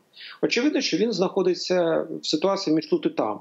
Він не може і боїться, скоріше за все, посваритися з паном Коломойським, і при цьому усвідомлює, ну принаймні щось йому пояснили, що якщо не скористатися зараз допомогою наших західних партнерів, то країна зайде в соціально-економічний хаос, потім політичний. Відповідно, він може позбутися своєї посади вже цього року.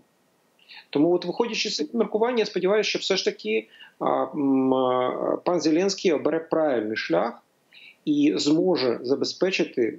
В тому числі за рахунок впливу на депутатів і в першу чергу фракції Слуга народу для того, щоб цей закон був проголосований. Причому потрібно розуміти, що в принципі, і наскільки я знаю, депутати про це кажуть, що існують технічні процедурні механізми, які дозволяють весь цей спам фактично не розглядати в, в сесійній залі. Угу. І я зараз не ну я думаю, що ви краще за мене навіть можете це пояснити, як це буде відбуватися. Але якщо буде політична воля ухвалити цей закон доволі швидко, то це можна буде зробити, але політична воля в першу чергу. Дякую, Борисе. Е, окрім питання дефолту, і окрім питання залежності Володимира Зеленського від Коломойського, це справді велика геополітична проблема. На от є цікава інформація, цікаве інтерв'ю. е, Вірніше, вибачте, не інтерв'ю, а стаття вийшла Курта Волкера, екс спецпредставника держдепу по перемовинам е, по Україні. Він фактично він був основним представником Америки в перемовинах з е, Росією. В щодо війни в Україні і завжди був великим нашим другом. От він присвятив цілу статтю саме питання Коломойського привату. Він там пише: у той час, коли коронавірус посилює вплив на країну, рада повинна остаточно схвалити банківське законодавство для вивільнення близько 8 мільярдів доларів з боку міжнародного валютного фонду та в подальшому полутора мільярдів доларів США з інших джерел. Американський дипломат нагадує, що завдяки реформам 14-19 років до кризи 2020 року Україна підійшла економічно міцною. Тобто, фактично, з боку заходу нам е, напряму кажуть, що це такий момент істині по визначення е, для Зеленського, з ким він да чи він з цивілізованими країнами, і чи він розуміє, що неможливо підважувати. Той, той п'ятирічний курс, який був в нас е, з 2014 року щодо інтеграції в західний простір, чи він з е, так інакше Коломойським, на чому боці там може бути і Росія за ним зараз, да, і там якісь там Портнови, і в принципі на боці ситуації, яка призведе до дрейфу України знову в російський бік. От е, Олеся, з вашої точки зору, якщо ми не ухвалимо е, антиколомойський закон, якщо Верховна Рада провалить цей тест, е, яка буде динаміка сповзання нас в російський до російського світу? На- Наскільки ми прискоримо знову цей дрейф в бік Кремля, е, а не в бік Заходу? Абсолютно згодна я з е, постановкою питання з Куртом Волкером, тому що, е, як завжди, в складні моменти історії, в принципі, будь-якої країни, а не лише України, дуже важливо, щоб е, ті, хто приймають рішення або впливають на прийняття рішення, все-таки ці рішення приймали правильні і в інтересах і країни, тому що кожне рішення фактично може впливати на стійкість і е, збереження державності. І як ми бачимо, в якому жахливому стані Україна не була в 2014 році, а мені здається, більш складного періоду в е, історії України з 91-го року в принципі не було, тому що ми були на порозі краху можливого е, по різним нам не лише там військові складові, так. Там маючи е, війну е, е, і військову загрозу, а економічну і іншу, коли ми фактично побачили, що є проблеми не лише на фронті, а й в тилу. Але Україна втрималася і навіть почала далі з кожним роком демонструвати динаміку позитивну, і не, не, не просто да, ми цю прірву подолали, а й почали демонструвати позитивну динаміку. І багато в чому ця інерція, як сказав і Курт Волкер, і ті правильні рішення, які були і прийняті, і втілені, вони і зараз. Забезпечують е, в різних сферах е, е, стійкість України, але тут звичайно залежить від того, які ці рішення то будуть прийняті е, зараз. І мені здається, це дуже дивно для багатьох виглядає, е, що можна в принципі обирати там між інтересами одного олігарха, який ну ну це вже очевидно. Да? Просто людина хоче вирішити свої е, проблеми бізнесові, пов'язані там з компенсацією за Приватбанк, і ми, ми, багато чули там різних заяв ще давно від самого Коломойського, коли він казав, що дефолт це непогано. Подивіться на Венесуелу. Коли люди, там депутати, яких асоціюють з Коломойським, теж казали, що це непогано, і треба цей МВФ послати куди подалі. І коли не було такого е, економічного виклику, хоча там падіння почалося і до коронавірусу, в принципі, це не виглядало так. е, Ну, якби трагічно, да, що треба робити вибір.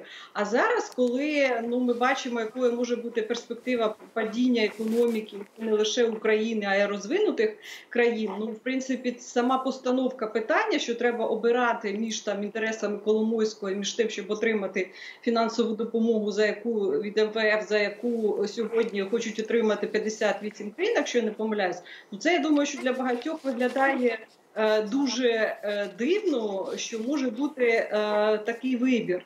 І е, всі прекрасно розуміють, що хто може, окрім там режиму Коломойського, частини олігархів, і е, е, які можливо не зацікавлені в тому, так щоб е, була ця співпраця з МВФ, е, щоб відбувалися е, якісь там зміни е, е, системні. Е, Хто може бути ще в цьому зацікавлені? Так, проросійська група е, політиків, яка це як це ми бачили і раніше з Януковичем, коли Росія дала 3 мільярди, тоді а потім їх і вимагала від України. Що це ну якби дорога, якщо ви не співпрацюєте з заходом. Міжнародними фінансовими інституціями, то у вас є одна дорога до Росії. Інша річ, що і Росія зараз не в такій прекрасній ситуації економічній, і це пов'язано в тому числі з цінами на нафту, і там теж ростуть такі депресивні е, настрої. І в цьому сенсі це може тих людей в оточенні Зеленського, яким в принципі все одно, в яких там, наприклад, немає цінності, да, там це нічого не значить. Є лише там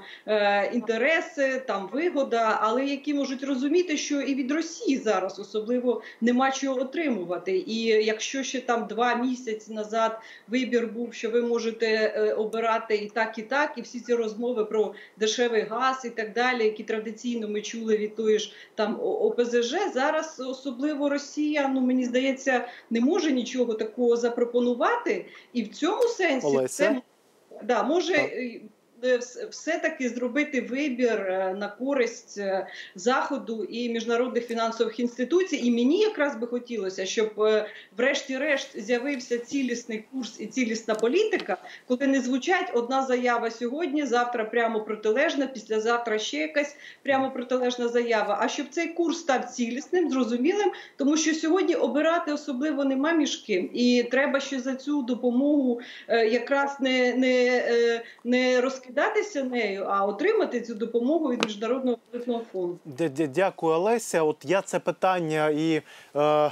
Оцей ваш умовивід, до речі, дуже раціональний. Також це дискусійне питання, чи вистачить в Росії ресурсів. Бориса, от у вас є таке враження, що справді виходу з цієї ситуації для Зеленського немає. Да? І що на фоні економічної кризи, рекордного падіння цін на нафту там з 90 якогось року, я не пам'ятаю зараз з якого, е, і на фоні того, що в Росії починаються с- власні системні проблеми, там транзит влади під питанням, під питанням ще один срок строк Путіна, під питанням, в принципі, географічна цілісність Росії е, і е, її стабільність. Чечня, наприклад, вже зараз досить дивну політику окремо від Росії веде щодо епідемії. Що в Зеленського немає виходу, і що Росія не може мати не вистачить ресурсів для того, щоб геополітично вкластися фінансово в Україну, якщо Зеленський захоче відвернутися від заходу.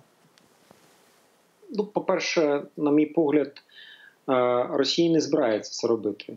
Це не входить його плани Росії, і починаючи після подій ще 2009 року, зробили висновок, що в Україні не можуть бути еліти, які е, працюють на Росію, а є лише тих, кого потрібно використати для того, щоб вирішити головне питання ліквідації української державності. Тому е, для а для того, щоб забезпечити цю ліквідацію української державності, необхідно е, забезпечити тут соціально-економічний і політичний хаос, внаслідок якого має відбутися делегімітизація влади, дезінтеграція, і е, після того вже е, вони будуть вирішувати проблему з е, їх тими територіями, які вони хотіли би е, забрати собі. Тому о, ні про яку допомогу, тим більше ну, в такому контексті, як ми це уявляємо, коли це робить чи Китай, чи США, тут не йти е, не йдеться і не буде йтися. Тому навіть я би не розглядав це як варіант розвитку подій. А, очевидно, що Росії і ті сили, які є певні е, пов'язані з Росією в Україні, вони зацікавлені саме в розвитку такого сценарія. Тобто потрібно запустити е, оцей ну, процес дестабілізації соціально-економічної і політичної. І в цьому зараз зацікавлені як от групи, які орієнтовані на там ОПЗЖ, так звані, так і е, групи, які пов'язані з Коломойським. Коломойський хоче поторгувати хаосом е, у своїх відносинах із Заходом, і з Росією. Тому тут, е, на мій погляд, тут взагалі немає чого поговорити. Інша справа, що Зеленський, враховуючи дуже слабкість, в тому що внутрішню слабкість, людина, яка не має досвіду, політичного, і дуже важко е, протистояти тим тискам, які на нього здійснюються з різних боків. І в тому числі е, тих груп, які фактично на яких він спирався, і за допомогою яких він прийшов до влади. А це сили переважно проросійські налаштовані, які зацікавлені саме в такому розвитку подій. Тому чи наважиться, чи він, чи він все ж таки ну, у нього вистачить е, політичної волі, бажання дотиснути ситуацію і ухвалити цей закон, подивимось. Я би хотів просто, на жаль, більшість е, і ваших телеглядачів теж не розуміють, в чому проблема цього законопроекту, е, так званого антиколомойського, тому що це не зовсім коректно навіть вислів. Він фактично є законом, який регулює банківські стосунки, і в першу чергу в частині того, що банківський нагляд, Національний банк повинен мати право відбирати ліцензію та здійснення банківської діяльності в будь-який момент. Чому це надзвичайно важливо? І це насправді є нормою в західних країнах, в розвинутих системах, тому що в першу чергу банківський нагляд. Ну просто не завжди це центральний банк робить, але банківський нагляд повинен забезпечити захист інтересів вкладників, не не власників банку, не менеджмент банку чи співробітників банку, а вкладників. Тому як тільки існує, хоч найменша загроза втрати кошти вкладників, такий банк має бути ліквідовуватись. На жаль, в українських реаліях так було, що у нас банки, які були фактично ну, живими мерцями, які з точки зору всіх канонів мали бути негайно ліквідовані, продовжували існувати. І більш того, якщо потрібно, вони могли отримати відповідне рішення суду. І фактично суд, е, який не несе жодної відповідальності за втрати, які потім внаслідок цього виникають у держави, тому що потім державі доводиться фінансувати видатки на те, щоб виплачувати, хоча б ці кошти з фонду гарантування вкладів. Але між тим, в е, це у нас було не раз і не два. Тому якраз завдання перше завдання цього законопроекту передбачити, щоб у е, Національного банку був абсолютний імператив на те, що він може відкликати ліцензію, якщо у банку є проблеми з е, в першу чергу з капіталом, достатністю капіталу, який би забезпечив гарантію, що всі вкладники будуть захищені. Друга складова цієї історії надзвичайно важлива. Вона стосується ну добре. А якщо все ж таки Національний банк зробив помилку? І от на це на постійно наполягаю, що мовляв, так можуть же бути якісь погані рішення з боку Національного банку, і в цьому випадку втратять свої кошти е, власники банку. Вони ж теж мають бути захищені. Для цього в е, законопроекті, який зараз розглядається, передбачена процедура, щоб е, була визначалася не просто рішенням суду суму, яку вважають. Е, збитками, які нанесені банку від внаслідок якогось неправомічного неправомочного рішення з боку національного банку. А щоб це була процедура, яка передбачає залучення міжнародного аудиту, який повинен визначити, а чи є насправді капітал у цієї структури власним. Бо якщо а, у такого банку зобов'язання перевищують реальні активи, реальну вартість активів, не номінальних, не паперці, на яких написано Я повинен там Пупкіну повинен повернути мільярд гривень, да? і це буде вважатися активом. Ні, це не актив, це папірець, на якому нічого не вартий. А от таких папірців у нас було сотні мільярдів гривень по банківській системі е, були на балансах. Так, от для того, щоб аудитор визначив реальну вартість активів і визначив, визначив, чи зможуть за рахунок цих активів повернути всі зобов'язання, і чи є той власний капітал, який мають бути компенсований е, в власникам банку. Угу. І от тут якраз виявляється, чого не хоче. Вся ця команда людей, які зараз борються проти цього закону, вони хочуть, щоб це визначав не аудит, а визначав суд. Ну зрозуміло, зрозуміло, Борис. Да. До суму будуть компенсовувати. Ну, щоб суд, бо суд, бо, бо суд краще і простіше купити, ніж міжнародний аудит. Ми крім це, того, це крім розуміємо. Міжнародний аудит бо... має процедуру визначення вартості активів. Mm. Там значно важче якось надурити.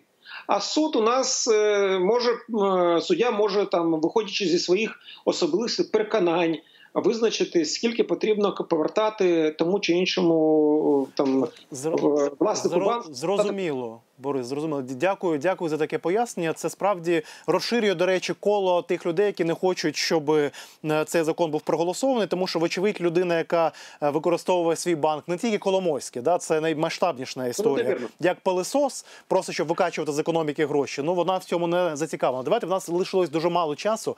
Я попрошу зараз, щоб просто по 30-40 секунд е, і Олеся, і Борис підбили такі підсумки. І таке дуже чітке питання. Ось по до хвилини кожен. Ну але чітко до хвилини. Е, Чи е, яку сторону обере Зеленський? Ну, от бік України чи бік Коломойського в цьому питанні? Давайте, Олеся. Ну, дійсно, тут дуже, дуже правильно, що роз'яснив е, Борис. І, до речі, коли попередній раз намагались е, винести на розгляд цей законопроект, якраз комітет на чолі з гетьманцем туди і вносив правки, які не погоджені були з міжнародним валютним фондом, які стосувались вилучення міжнародного аудиту, і те, щоб це розглядали суди. І це було дуже показово. Е, Яке прийме рішення Зеленський? Я повторюсь, мені здається, в Зеленського немає іншої альтернативи, ніж е, все-таки е, прийняти цей законопроект і співпрацювати з МВФ, тому що навіть за співпраці МВФ це одно е, падіння ВВП е, буде. Це питання просто наскільки. А без е, допомоги міжнародних фінансових інституцій, взагалі, ну на сьогодні, ну я не знаю, яка є інша альтернатива для того, щоб Україна могла втриматись. Дякую, І дійсно, так. Дя- дякую, Борисе. Те саме питання. Чи бік обере Зеленський? Бік України чи Коломойського? Сподіваюся, що в цьому випадку він обере бік України. Хоча знову ж таки е, буде протидії, і в тому числі ці всі історії ДБР, вони насправді пов'язані саме з, з намаганням е, створити конфлікт між е, європейською солідарністю і голосом з одного боку, і тих депутатів, які представляють Зеленського. Тобто створити конфлікт, який, який би унеможливив потім ухвалення необхідних е, Україні законів. Тому що зрозуміло, що е, депутати, які орієнтовані на Коломойську і ОПЗЖ, вони точно за цей закон не голосуватимуть. Тому тут якраз зараз є намагання не тільки. Е, Щоб Зеленський щось міг робити чи не робити, а щоб ще й створити конфлікт політичний, який би е, призвів до того, що е, там опозиція буде тоді, опозиція проєвропейська буде налаштована настільки критично до Зеленського, щоб відмовитися голосувати за ті рішення, можливо, які їй потрібні Україні.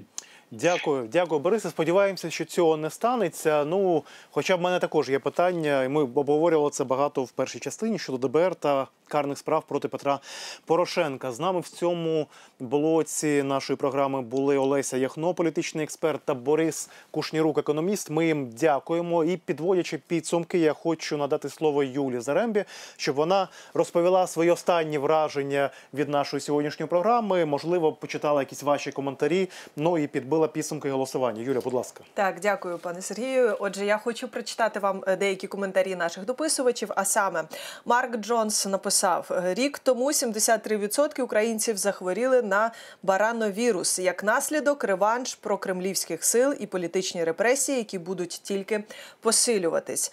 Та Андрій Кафанов написав, що поняття політична воля для Зеленського таке саме незрозуміле і загадкове, як і дефолт. І е, щодо підсумків е, нашого опитування, сьогоднішнє питання було таким: чи вважаєте ви, що справа Тетяни Чорновол є початком репресій проти всіх активістів майдану? Так вважають 88% глядачів. Ні, переконані 12% наших глядачів. А взагалі у голосуванні взяло участь більше 16 тисяч нашої аудиторії. Я вам дуже дякую за вашу активність і будьте здорові. Дякую. Дякую, Юлі. А що там соцмереж є? Щось по соцмережах? Е, чи ні, соцмережі ні. Добре, і дзвінків, на жаль, сьогодні. Сьогодні, на жаль, не було. да, так. не було. Е, Дякую, Юля. Це була Дякую. Юля Заремба. Ми знов виходимо такими етапами з карантинного нашого випуску. Спочатку гостя, потім Юля, потім моє завершальне слово. Що сказати по цим, знаєте. Е, ну, у висновку у підсумку цієї програми. Вона була досить різна е, з двох частин. Да, перше ми розповідали про політичні репресії, про справу Тані Чорновол, про справу проти Порошенка, про, російську групу у владі, яка фактично діє для того, щоб дестабілізувати державу та піти по російському сценарію. У другій частині ми говорили про Коломойського і про буцімто і перш за все економічний інтерес олігархату для того, щоб консервувати тут відсталу державу, слабку державу, державу, в якій вони могли би казати парламенту та президенту за що їм голосувати, які рішення їм приймати, для того, щоб зберігати свої статки. Дивним чином, дивним чином, коли ми аналізували от в другій частині програми позицію західного заходу, позицію того, що фактично ми знову здаємо екзамен на те, на частиною чого ми хочемо просторово бути, частиною західного світу Євразії Росії, да, і стати якоюсь Ростовської області Росії новою, чи західного частиною західного цивілізованого світу. Ми е, говоримо про те, що інтереси олігархів треба також обходити. на.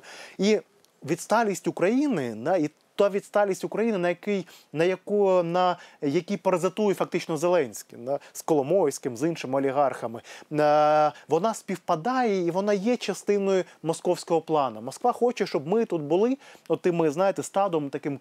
Тупих гречкосіїв, щоб ми велися на популізм, щоб ми голосували не мізками, а голосували якимось інстинктами, для того, щоб вони могли потім співпрацювати з українськими олігархами, і щоб мати завжди Україну в своїй сфері впливу. Це все великий російський сценарій. Дискредитація майдану, дискредитація активної частини населення, переслідування активістів та патріотів.